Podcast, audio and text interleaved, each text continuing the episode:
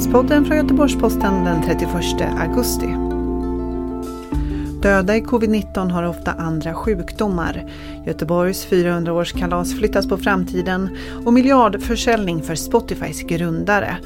Det är rubrikerna i eftermiddagens nyhetspodd från Göteborgsposten.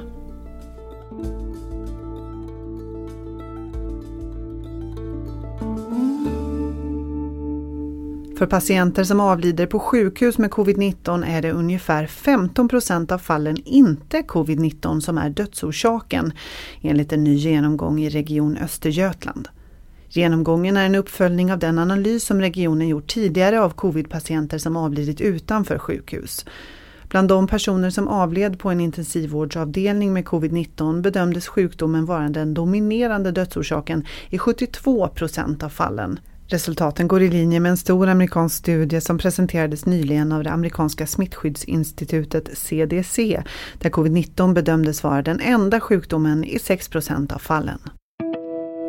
Partierna är överens. Det går inte att fira Göteborgs 400-årsjubileum med full kraft under nästa år. Istället flyttas det stora firandet fram till 2023.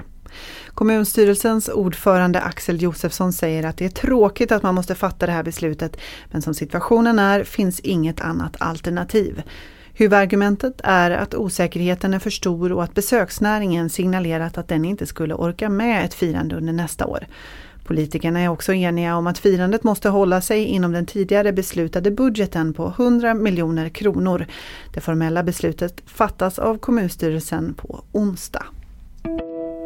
Spotifys grundare Daniel Ek och Martin Lorentzon har den senaste tiden sålt aktier i bolaget för miljardbelopp, det uppger SR Ekot. Enligt handlingar från den amerikanska finansinspektionen har Lorentzon och Ek sålt aktier för drygt 3,3 miljarder kronor. Försäljningarna motsvarar mindre än 1% av hela bolagets totala börsvärde. Spotify har precis som många andra teknikbolag rusat på börsen under året samtidigt som man lanserat en rad satsningar, framförallt inom podcasts.